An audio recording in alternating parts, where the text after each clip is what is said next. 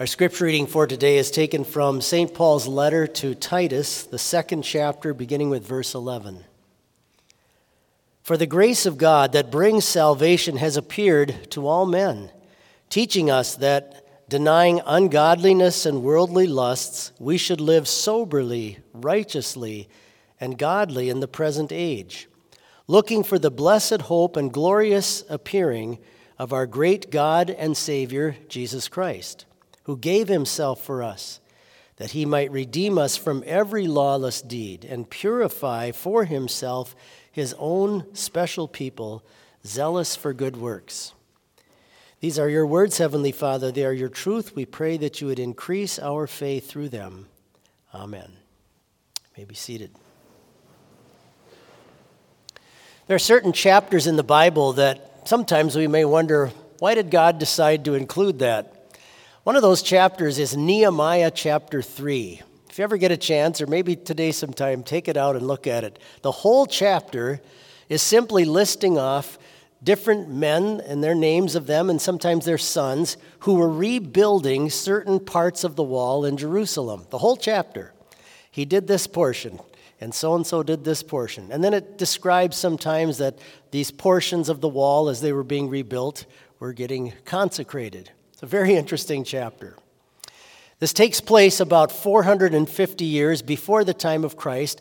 The Jewish people had been at, at one point taken off into captivity and made into slaves, and had now returned back to their homeland, back to the city of Jerusalem, the city of God on Mount Zion. And they were now rebuilding that city. What's interesting is during the rebuilding process, during the construction, and putting the bricks back up on the walls and everything, uh, a number of nations, not just one or two, but a number of nearby nations begin attacking them.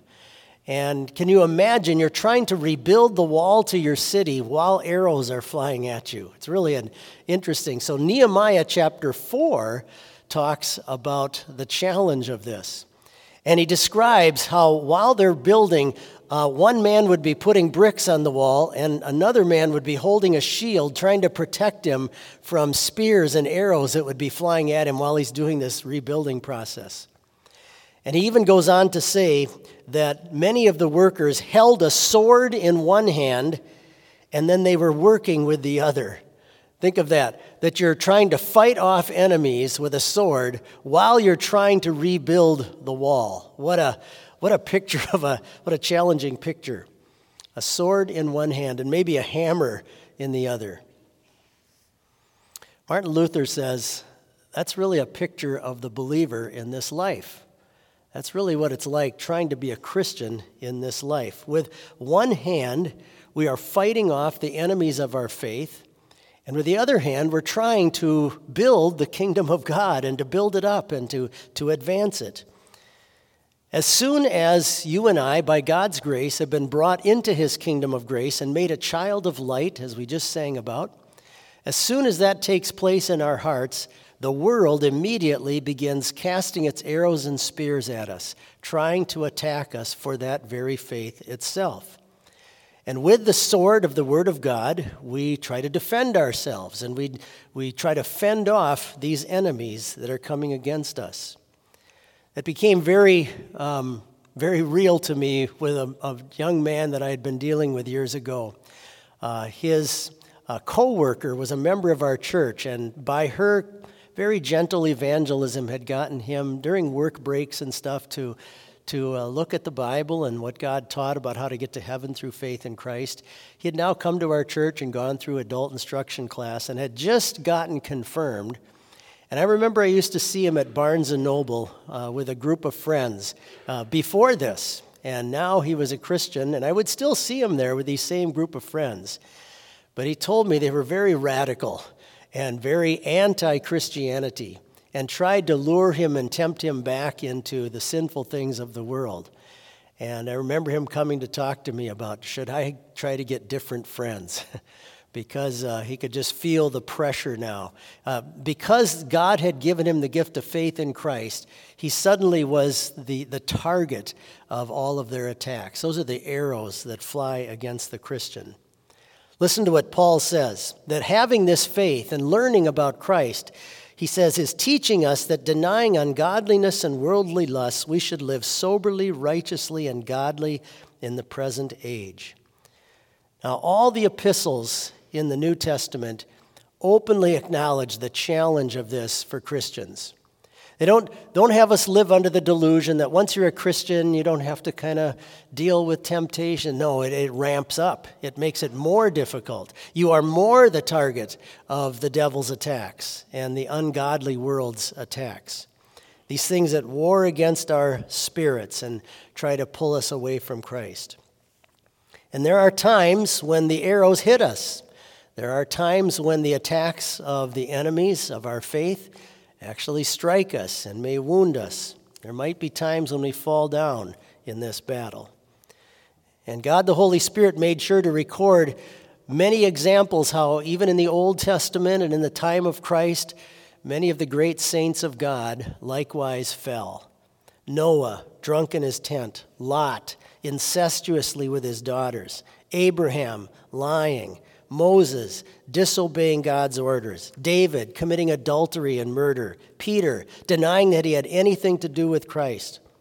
The Holy Spirit does not want you or me to live under the false delusion that somehow, because we are Christians, we're going to be immune to the arrows of the world. They're going to fly faster and harder than ever. They're going to be more challenging because of our faith in Christ. And we are weak people. I know I am. And there will be times when we fall. There will be times when, when those arrows nick us and wound us.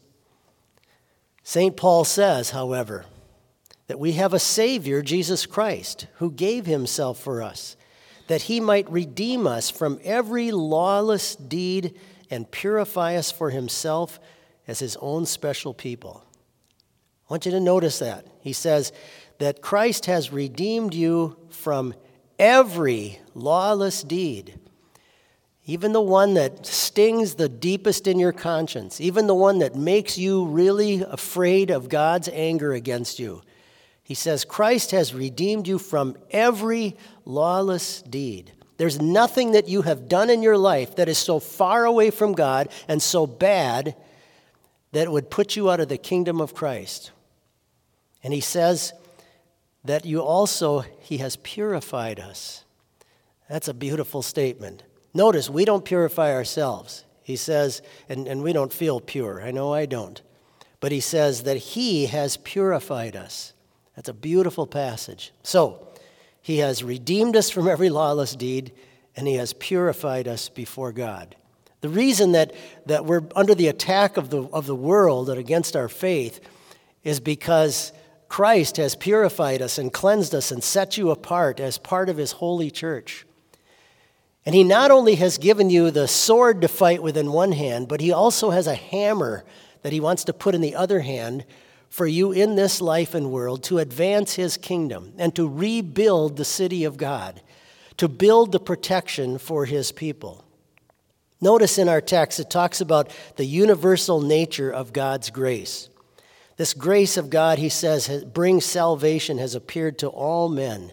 Reminds us of our Lord's great commission to us, the members of his church go and make disciples of all nations, baptizing them and so on. And you, as believers in Christ, as children of light, you bear in yourself the very gospel itself that wants to reach other people in a variety of different ways. Whether you go to become a pastor or a teacher or just a, a layman in the congregation that is, is in teaching your children in your home someday, the, the believers in Christ are always wanting to build the walls. They're always wanting to advance the kingdom of God. And Titus, the, the recipient of this letter, is a great example of that. He was a Gentile who had been brought to faith under Paul. And Paul now takes him along on many of his missionary journeys, and he specifically sent him to the island of Crete because there was a, a dispute and problem going on in the congregation. And he sent him out there, in a sense, to rebuild the wall to, to do the work and the labor of helping the kingdom of God. You know, watching those men try to rebuild that wall in Nehemiah chapter 4, I always think, what would motivate you to keep trying to work while you've got a sword in one hand and arrows are flying at you, and you're still with a trawl or a hammer trying to rebuild a wall in front of you? Well, they knew the value of what the wall would be, they knew the, the value of the security it would provide for them and for their families. So, what, what motivates you in your struggle as a child of God here in this world? This is what motivates us. Listen to what Paul says. We are looking for the blessed hope and glorious appearing of our great God and Savior Jesus Christ, who gave himself for us that he might redeem us. By faith, we know the value of being protected by God's grace. By His grace, we know the value of eternal security and protection that we will have in His kingdom through the work of our Redeemer. May God bless you with a sword in one hand and a hammer in the other. Amen.